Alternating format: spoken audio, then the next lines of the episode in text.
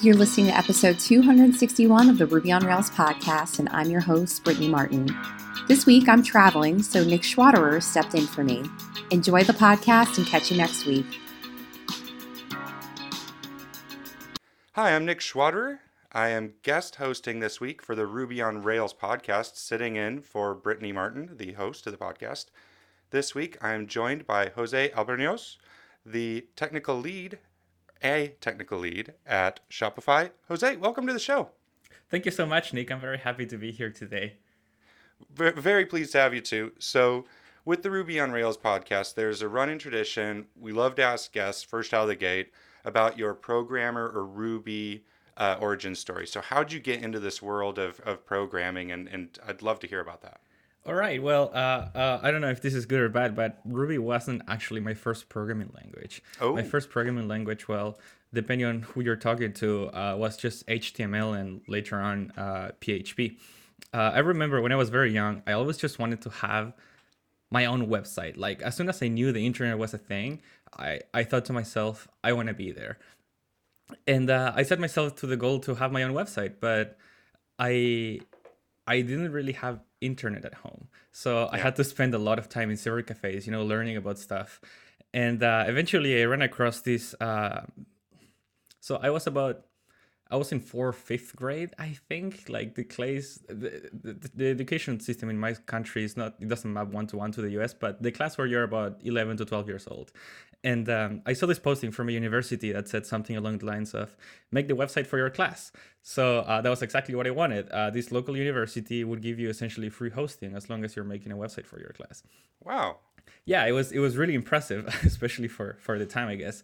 Yeah. And um, I at the beginning there was nothing crazy going on. It was just HTML websites, you know, uh, tables. I don't think I had CSS or anything like that. Right. But uh, something that was very interesting to me was that they would give me SSH access into this machine where I would actually go and put the files. And right. they did a terrible job at securing the system. So I could go directories higher and see the home folders of other users of the same system. And there were hundreds of them. And well, as a kid I was, I just started exploring like crazy. And uh, something that that became very obvious to me was that there were websites that had PHP files. I didn't know what PHP was at the time, but I started digging into it. And uh, it was just really impressive to me how you can eventually I connected the dots and realized that you could pass parameters in the question mark part of the URL and then they would highlight in the HTML. Wow. And that was really the beginning of it to me. That uh, I already knew some JavaScript and I knew the potential that it had, but I was always constrained to whatever the client allows you to do. And from the moment I realized oh shit, I can actually make it dynamic is when it really clicked in. And of course, discovering through these websites, I found, sorry, these home folders. I thought I found hundreds of examples of things I could do with PHP. So uh, that's sort of effectively how I taught myself how to how to program, I guess.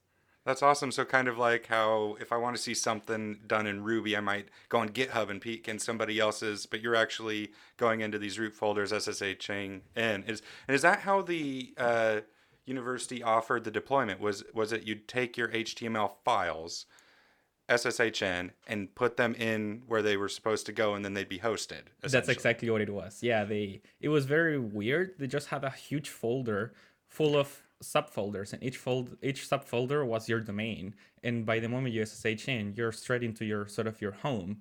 But there's nothing forbidding you for going higher and seeing all the other domains uh, which I guess it was set up by university students. Maybe they didn't know better, but uh, it was it was great to me. It, it, was the one thing that allowed me to learn that dynamic websites are a thing.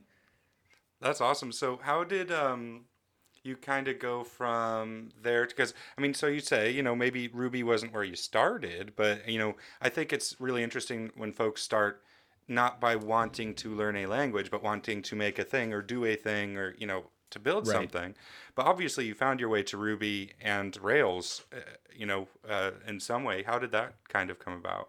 So I really like the point that you touched. That I guess in in hindsight, for me, it's always been about the goal that I want to reach, not necessarily the how. Like, I mean, it's always fun. Say if you want to learn Redis, do something with Redis, but the the what's the end result is what really sort of matters more to me. Um, uh, fast forward a few years later, uh, I'm finishing high school, and I decided that I, I just wanted to give it a shot to you know just work as a programmer by myself without really going to university. So I moved into the capital of my country, uh, Chile, by the way, and um, I I just looked for jobs. I I got to know a lot of people, learned about a lot of technologies, and I I remember that moment very clearly when I said to myself that my goal, like my New Year's resolution for 2012, was to learn new technologies. And somebody around the same dates showed me Ruby on Rails, and I fell in love with it right away. So, wow. uh, long story short, I end up meeting a German who's in the country, uh, desperate to create a company, and he's also desperate to find a developer that would join him in in, in his adventure. And um, I, I said to him, okay, you know what? I want to work with you. I'm willing to do sort of, you know, the, the crazy German things you want to do, but I want to do this with Rails. I that's yeah. the one thing I want to learn this year, and I know that if I'm not doing something with it, I'm never really going to learn it. So he had enough patience, and at the time it was really nice because he he paid me for a subscription to ah what's the name of this uh, Railscast. Uh, yeah, uh, many developers Bates. learn through Railscast. Yeah. yeah. Ryan Bates, such an excellent source of oh. knowledge. I love the video tutorial approach, and it was always goal driven. He wouldn't teach you how to, well, sometimes he would teach you how to use Elasticsearch, but never for the point of Elasticsearch 2, but in order right. for you to get search functionality in your website, which is what made sense to me. We had to do a new feature on the website. I would look it up in Railscast and figure out, okay, authentication, boom. And and that's that's how I slowly learned uh, Ruby and Rails through that. Wow, and yeah, he had the screencast, he had the ASCII cast in case maybe you couldn't watch the video, but you just want to see the code snippets of. I love Ryan was... Bates. No, I would sit it for the whole uh, thing. Like I, the, yeah. the, this teaching style he has is just wonderful. And I, am so glad that it's all still up and and hosted. I know, right? And it's even free now. Absolutely, and and most most all of it's still relevant today, and even I even find it valuable for you know they might have bits that would be unique to rails 3 so if you're wanting to find out something from the rails right. 3 days you could see just like the professional way of how to get something. That's done, interesting. Right? I guess it's like a snapshot in time. It is. It is because the fact that he has uh, decided to keep these things, these lovely screencasts up, it is now a snapshot in history. Which obviously I geek out. You know, some people like playing games from different eras or consoles, but I also like snapshots of how code was done in different. Even though it's been just years. Yeah. You know, 30 years from now, I'm going to want to geek out on how Rails did this, that, you know? So, oh, 100%. So, if you don't mind, I'd, I'd, I'd love to kind of go on from, you know, you're in Ruby and Rails land, and now, you know, you're working for Shopify, which most, most Railsists or Rubyists um, would know is you've been on Rails since 0.5. It's still on Rails. It's, it's, you know, but it, it does a lot more than the average Rails app, right? Like the mm-hmm. demands on the application. You know, I'm I'm in an outfit with a few developers, you know, small, but we solve our problem. But you know, Shopify's done so so well, and it's it's expanding all the time, publicly traded, and you get to be in there all day long. And I think any average Rails developer would be just fascinated to hear what you can share, obviously, right. about the architecture of that Rails app. Is it a monolith? How is it put together? How do you handle having bajillions of you know feature requests or if there's bug fixes or changing our you know your your approach. I'd just love to hear about the architecture if, if you don't mind. Yeah absolutely. There's a lot of things going on in shopify at rails. Uh, yeah. yes uh, you're completely right. The application has been in rails since almost the beginning. Um, it's always humbling for me to go through like all commits and find stuff uh, added by Tobi our ceo who used to be part of the rails core core team yeah. And uh, staff who made it to Shopify before making it to Rails. Uh, for example, when you, whenever you write a controller test, you I don't know if you do this anymore, but at least at some point you used to write uh, the name of the verb. You would say get and then passing a symbol and then passing the controller params. Yep. Uh, I think that was added by Tobi. And uh, wow. I think we saw that first in Shopify, and then it made it all the way to Rails because he just felt like the Rails way at that point just wasn't that great. And um, yeah, it's always humbling to find sort of pieces of history like that. Uh, yeah. But yes, uh, going back to your point, uh, the application is still the large monolith that it always was, and uh, a huge percentage of well, Shopify right now it's a huge company, and we offer a lot of services. Stuff like, for example, um, stock photography. That's definitely not done in, in Shopify core, the monolith. Like sure. uh, we call it core internally, and it's really the core of how we want to model commerce. Um, uh, all the stuff that's purely commerce related happens in core unless for some crazy reasons it's better for us if it doesn't happen in core. For example uh, uh, credit card processing that's you know pci compliance and that sort of stuff. We actually extracted that into a separate service. But still okay. most of the business logic related to commerce does happen in this large monolith. And uh, including for example stuff like uh, the online store channel. Whenever you browse like a shopify store it is being rendered by the rails application um, and um, yeah, uh, the architecture is, uh, at least from the sort of uh, production engineering perspective, is what I would call a sharded application.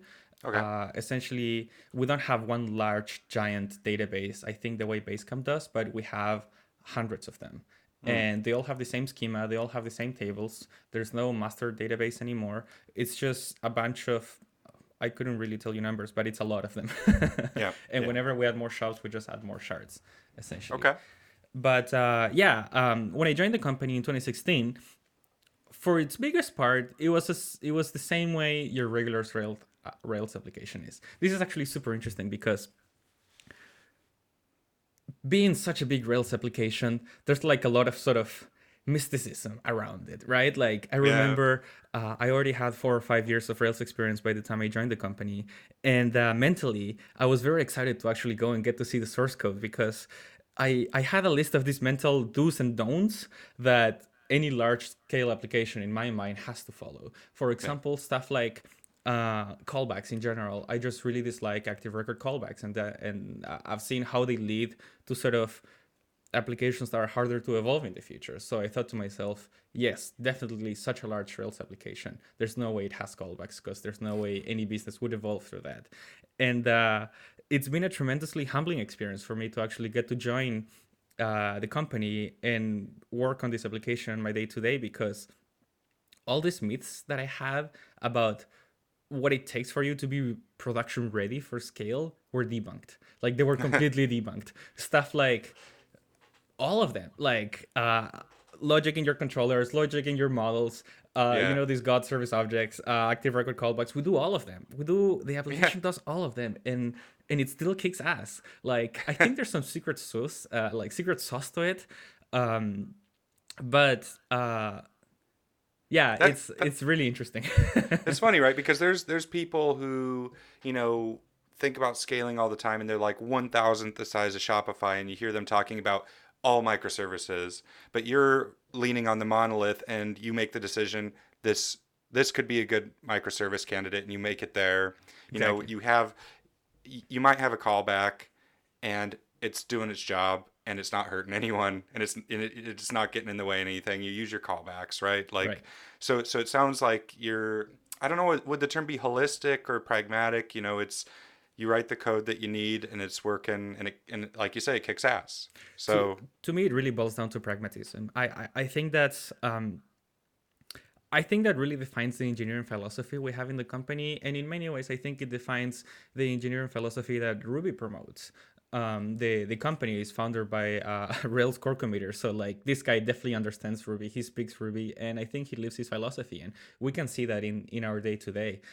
With regards to callbacks, for example, a funny a funny example that I have is that uh, we had so much business logic relying on callbacks that we had to create an abstraction for our background jobs. So you you would give it a threshold and if it passes that threshold in terms of callbacks being sent, it would kill a background job. Because, for example, you could have an email notificator that is is sent after a new user is created. Just to give you an example. So, say that you have to create import users from a CSV file or something like that.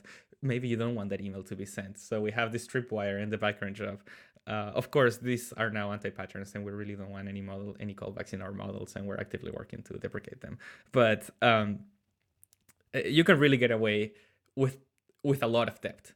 Uh, and I say that in a very good way that makes me very proud. Like I'm very confident the company wouldn't be where it is right now without uh, the code that we shipped. Um, but uh, I guess one thing that I like about the company is that we don't just follow the like not the rules, but what other people do just because, but we actually try to really understand it and boil it down to its core, to the core thing that really matters, and then sort of take what we like about it. So, for example, you just brought up microservices. Uh, a common pattern that companies the size that we are, or of course much larger, follow is to have these microservices, right? It, it, it forces you into decoupling your business logic so things can evolve in parallel, and it makes the coupling between different parts of your business much more visible. Uh, of course, the problem is that now you have to find a way to scale hundreds of apps, not just one.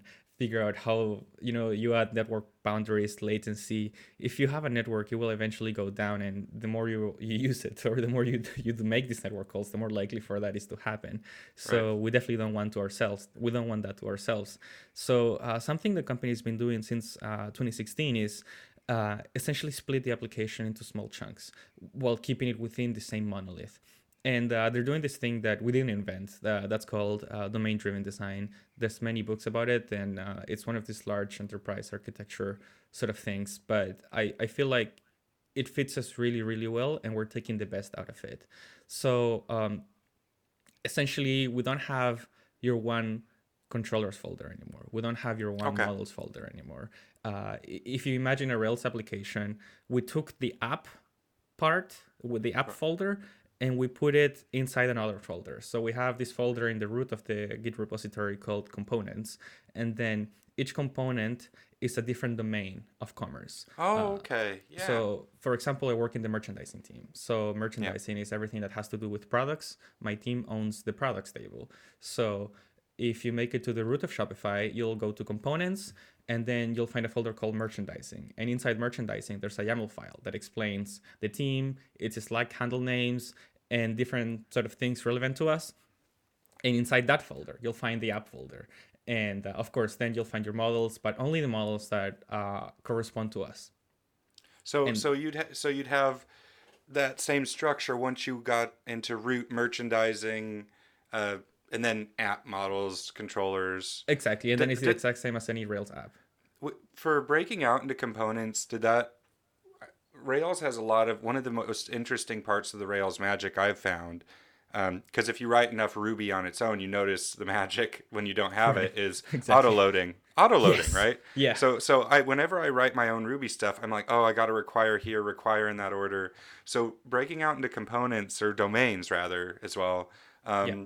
Did that work well with with Rails auto loading, or did that you know just thinking of challenges here, or or did you have to find your own way to require because uh, can you pass the paths in? I don't know. There's probably something Rails that you can do. Yeah, no, it was actually very, very challenging for us. And um, so I'll basic by the way like uh, disclaimer uh, everything i'm talking about here is everything i saw as a reflection of being a user of or like uh, a maintainer of this application but right. I, I, was nowhere i was nowhere near close to the team who actually got to do this. Like the company is okay. big enough that we actually have complete teams. So we have a team right now in charge of componentization and it's still an ongoing thing. So we have right. stewards for ensuring that the application is component. So uh, i'm just a user of their library if you want.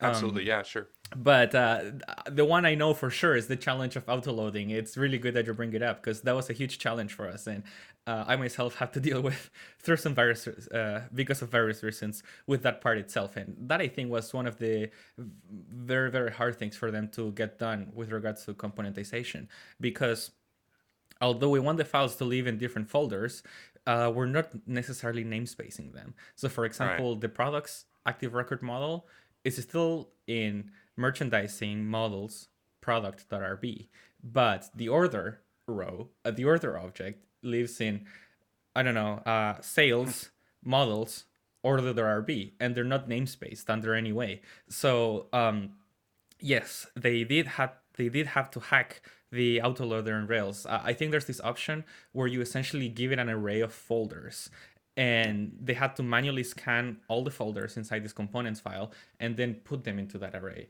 which i think created lots of issues essentially it, it, probably took a long time for the app to, to boot and i'm getting the feel that that's why we actually had to do the uh, auto loading path caching gem that now comes with rails uh, i don't know if you've yeah. seen bootsnap bootsnap is a gem yeah. we had to do it and I, I think we created it around this time probably took it away that issue, but I'm not 100% sure on that. Gosh. So it sounds like um, just thinking along the, the, the challenges of working with uh, a t- teams and applications aside, it's interesting how sometimes the structure of organization can be reflected in the code. So yeah. you talk about you have teams, you're like merchandising, and then it's reflected in the code, isn't it? So you go yeah. root merchandising. So um, do you find that uh, even though there's challenges that, that reflecting the structure of the organization in the code actually explicitly that way so you kind of have a home in a domain that you know really well, and then you'll know who has the knowledge in the other domains or other, you know, subfolders. Um, is advantageous uh, to the organization as well. Yeah, so there's an organizational theory that says that I mean, I don't know this, I don't know the name, but it essentially says that the software that you write will be reflected by the people who write it. So people naturally tend to, you know, um, group themselves in the way uh, code tends to reflect the way people are grouped themselves. So um, I think this has pros and cons. I'm not saying that it's necessarily a silver bullet, but uh, one thing that I like about this is that it makes the flaws much more visible. Like if if I that I'm part of the products table, for example, I have to deal with a lot of I have a lot of active record associations, for example, pointing to the orders. Uh, object, which is in another component, it'll be much more obvious to me where I'm shipping debt. Because eventually in the future, it's going to be much harder for us to evolve products and say that I want to completely refactor products. Now I'll have to go and refactor orders as well because they're so coupled to us. So, uh, drawing lines in a much more clear way makes sort of the blanket of the boundaries uh, much more visible, which I really, really like. Like in the way I typically describe componentization is by essentially getting the best of both worlds with regards to microservices. We we get to have the straight the, the the strict separation if we wanted to, but we can also just yeah. cheat and call direct, you know, very private objects living in another component without real issues. Like uh, it, it essentially allows me to ship debt and become clear and become much more aware of what debt is, so then I can go and fix it into the future. It doesn't it never sort of prevents you from shipping value, which is what we ultimately care about. At the same time, we also don't have the network boundary, which can create lots of issues. It's still one application that people have to maintain. That I mean, the production engineers have to maintain. That's it, right? So if, if my if my work and my domain is separated by you know subfolder, but we're all hosted on the same you know server, and I can call you directly as if you were in we were all in the same app, which you are, right? Because exactly. you're getting the best of both. Exactly. It's and that's fast, right? Like I am not sending a post request to talk oh, to yeah. you. I am I am literally a part of your world, but mentally as a developer, we're off. We're we're in our segments, but we can communicate as fast as anything else, right? Basically, you don't even have to serialize what you're calling. It's just Ruby talking to Ruby within the same virtual machine like Ruby VM. So yeah, no, I'm I'm very happy with this approach. And at the same time, sometimes things need to be extracted. For example, yeah. um, the the team who handles uh, the the recurrent payment for your Shopify subscription uh, actually figured out that it was best for them for that part of the code not to live inside Shopify. So they essentially they worked through this they created their component and they worked on all the boundaries and they did this thing that we call shitlist driven development which is essentially making a huge to do of everything that you have to go and fix and somehow yep. essentially deprecate the old way of doing things so then yep. you stop the bleeding and then you go one by one fixing things and through that they managed to extract uh, I think what they did is they actually forked the whole repo and then removed all the other components and then essentially removed pieces of Shopify until their app worked and everything was fine. Uh, I, I, I, get the feel that that's what they did. I'm not fully sure, but you could definitely do that. So that's something I like about this component driven design that you essentially draw strict boundaries within your application and then it gives you more flexibility into in a way. It makes you think more about it makes you be much more conscious about the architecture that you're having. Yeah, that's uh, that's amazing because obviously, you know, in in my little world or some developers, you know, we we'd never have the use case to to have that consideration if you're on a three developer team or something. So it's right. really fascinating to see going to that scale. But I've got to say, uh, Jose, um, I know we've got a few minutes left, and I could talk about this for about five hours, honestly. but I'd love, if you don't mind, I'd love to pick your brain for just a few minutes on the world. So we're so listeners, we're taking a big pivot here, by the way. This is this is, but I think it's something that, and you might agree with me that, that if if if the listeners haven't really explored as Rubyists, that it'd be something they need to have a peek into. But the world of bots, bot development, whether it's a chat bot, anything, and I and love to just hear you talk about how you've got interested in bots, uh, maybe some of what you've done with bots, and and just kind of talk about just for a few minutes, if that's all right. Hundred percent. I'm actually very, very passionate about bots. I haven't really worked with them um, recently, but bots are also. I, I guess if we're thinking about milestones in like my programming career, another way, like another big milestone for me. So uh, my my first bot, I actually think it's. Uh, I I like it a lot. To me, it was a very fun project. So. Um, I've been using Twitter for more than 10 years now. I started in 2008 and uh, uh, I'm from in Chile. Uh, we speak Spanish, and the community in Spanish-speaking Twitter is very different than the one in English-speaking Twitter. Even nowadays, it's remained much more fun and healthy than the English one is, and I, I don't really know why that's the case. But something I realized right from the beginning was that um, everyone says hi to them on Twitter. At least in 2008, 2009, you would, you know, you would sign in your like. Remember, these were the messenger times, right? Yep. So like the MSN Messenger. So Yep. the same way you Yeah. would log log into Messenger, people would log in and say, "Hey, I'm on Twitter now," and they would just go about their days, you know, tweeting how Twitter was originally meant to be used to just share essentially what you're doing on your day to day.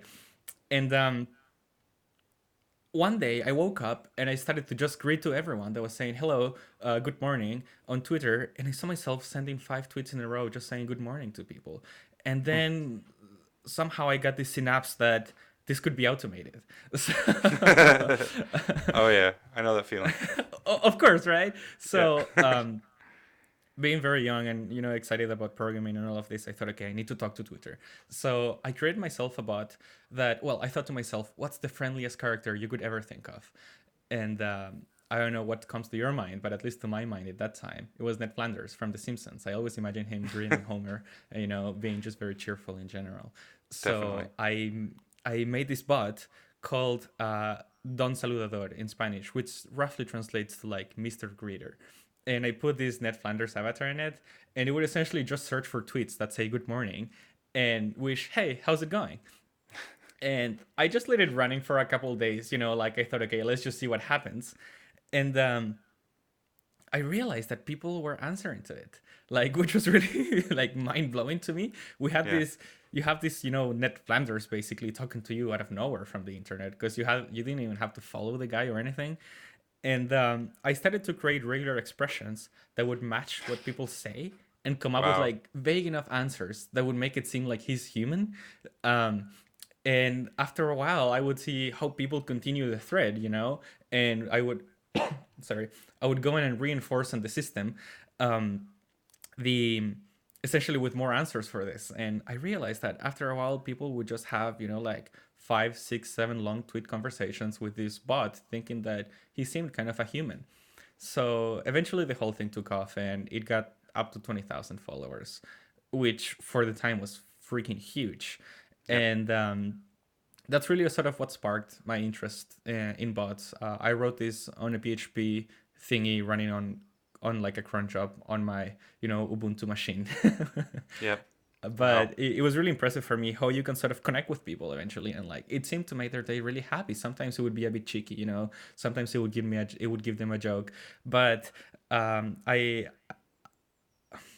maybe it's just the engineer in me. I guess we're essentially modeling human emotions but i i really really like that interaction that you get to have with the machine. Right. I mean, because if you, because, for example, I'm not a front end developer. I mean, I, I can, but like I'm a, I think in the back end, right? And then Right. all the front end, all this side end, I know how my program should work. And then when you have a bot, you kind of strip it down to like the most basic in and out, right? Right. It's not, there's no buttons anymore. There's not even anything to click or forms to enter, really. It's just one in and out. It's like, well, I know the interface, right? So you can, you can make things for, to, to into any back end for yourself. I think uh, you know there's a lot, or for others. I mean, yes, there's the business case, but uh, that's yeah, that's fun, but not as fun as as building bots on your own time, right? Because it's not just Twitter. I mean, how many platforms could you write a bot for these days? Dozens. Yeah, no, there's like, I guess that's the good thing about bots, right? That they're really just an API. They're just human APIs, but ultimately it just helps you trans. It's a contract in which you translate one command from one platform to the other, right? Right. Like could be Twitter, it could be my Amazon Echo, it could be a chat system like Messenger, Telegram, what have you. Yep. And I mean, yeah. So I, I guess I'd say if there's if there's developers interested in getting into it, I mean, if you've worked, you just you build your own interface, right, for what you want to come in and out. Twilio or whoever for SMS. I will I will give you props for Telegram bot, which is which is your library. Which today, you know, I know you say you haven't built many bots recently, but if I I love the README on it, I'll we'll put it in the show notes. Um, but if you go in and you know uh, gem install and follow the README, you will be bot chatting with uh, something in, in minutes, and you can do it over Telegram, which has the benefit of being a free service as well, right? Because with Twilio, you have to pay a little bit. Right. Um, so, I, I, I don't know. I think I definitely there's this, there's an evangelism here, isn't there, for us web app people and back end people to, I because okay, for example, 10, 20, 30 years from now, do you think bot development is still going to be relevant? Absolutely. Like um um absolutely. So when uh, when I was doing these PHP bots, my my dream was that you could have like um do you remember Yahoo Pipes? Like I think Yahoo Pipes was this really amazing system. It was like a GUI where you do like flowcharts, but you're Okay, essentially yeah. programming visually through that. So you can Yeah. tell Yahoo, you know what, take this RSS feed, and then uh, whenever Trump is mentioned or whoever, uh, make Yeah. it go to this other feed, and you can. You're essentially programming. Uh, Yeah. My dream was that to create an interface where you could create bots like that. So the same way I was writing regular expressions manually, I'd love for like a visual system where people can go and do that. And um, we're kind of seeing those things now. Like uh, there's, I know that right now there's visual tools that allow you to create Twitter bots by dragging and dropping boxes and connecting them with like you know connectors, and even that's not that great.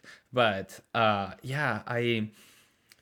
So like ultimately, I believe that in the future, programming is going to be a skill uh, as basic as math. Like right now, Right. you can kind of get away without math, but really, like your life is so much better once you know it. I think programming is the same. I just don't think it's going to be showcased to us in the in the way we know it. Like if you asked a programmer, I don't know, 40 years ago, they would have told you, yeah, in the future everyone will speak assembly.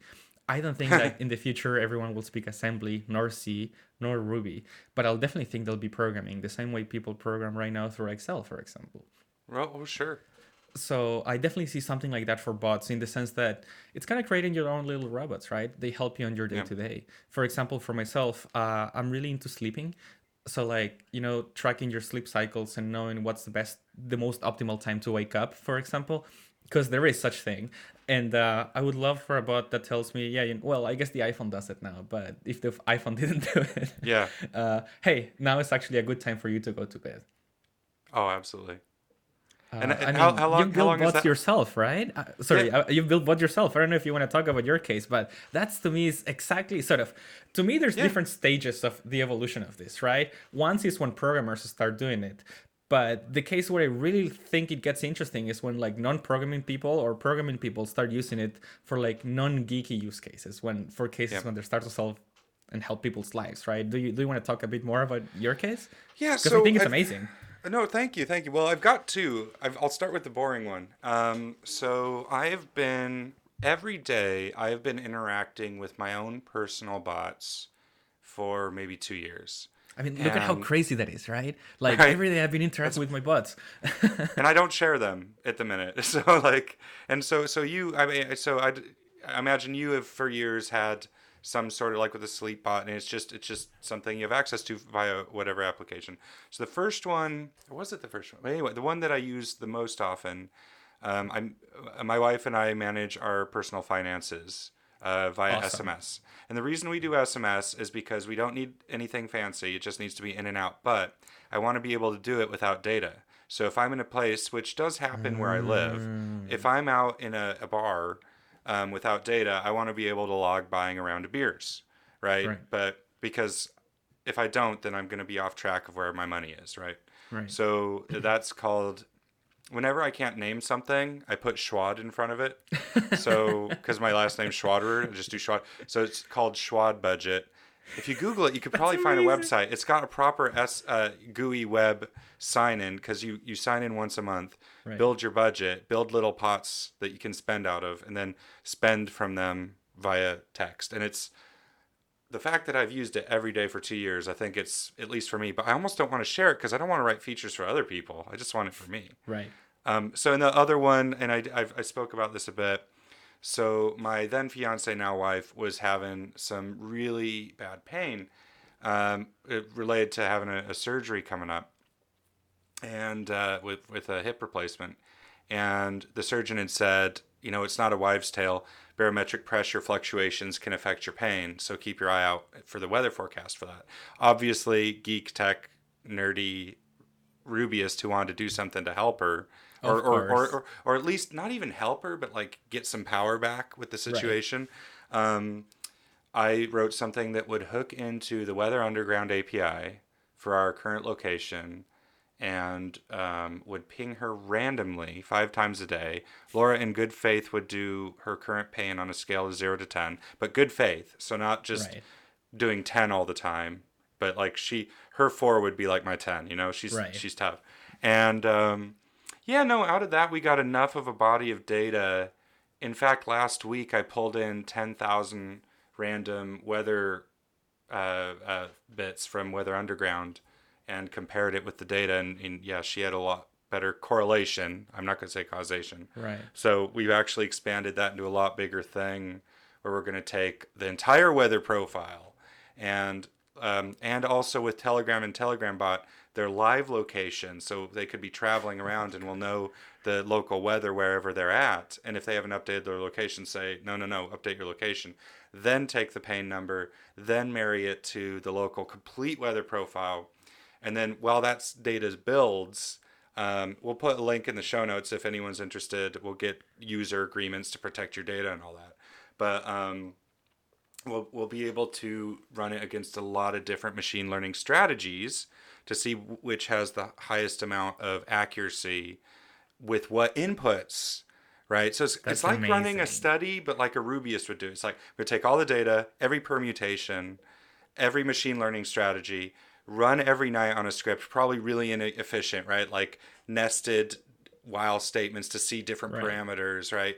And just go nuts and see if they're with certain people certain types of pain, if there's one that really is a strong causation. Because obviously, the dream goal would be if you found one use case or even one person where it was really coupled to a particular set of weather, that you could say, hey, you know, don't give them a pain forecast, but be like, just so you know, tomorrow the conditions look like you have a 95% chance to have a lot of pain or a 4% chance to have much pain, you know, to be able, but that's all bots. There's, it is a Rails app that I did. It is a Rails app, but I just have Telegram bot inside of it and then hook in, because just use my current environment.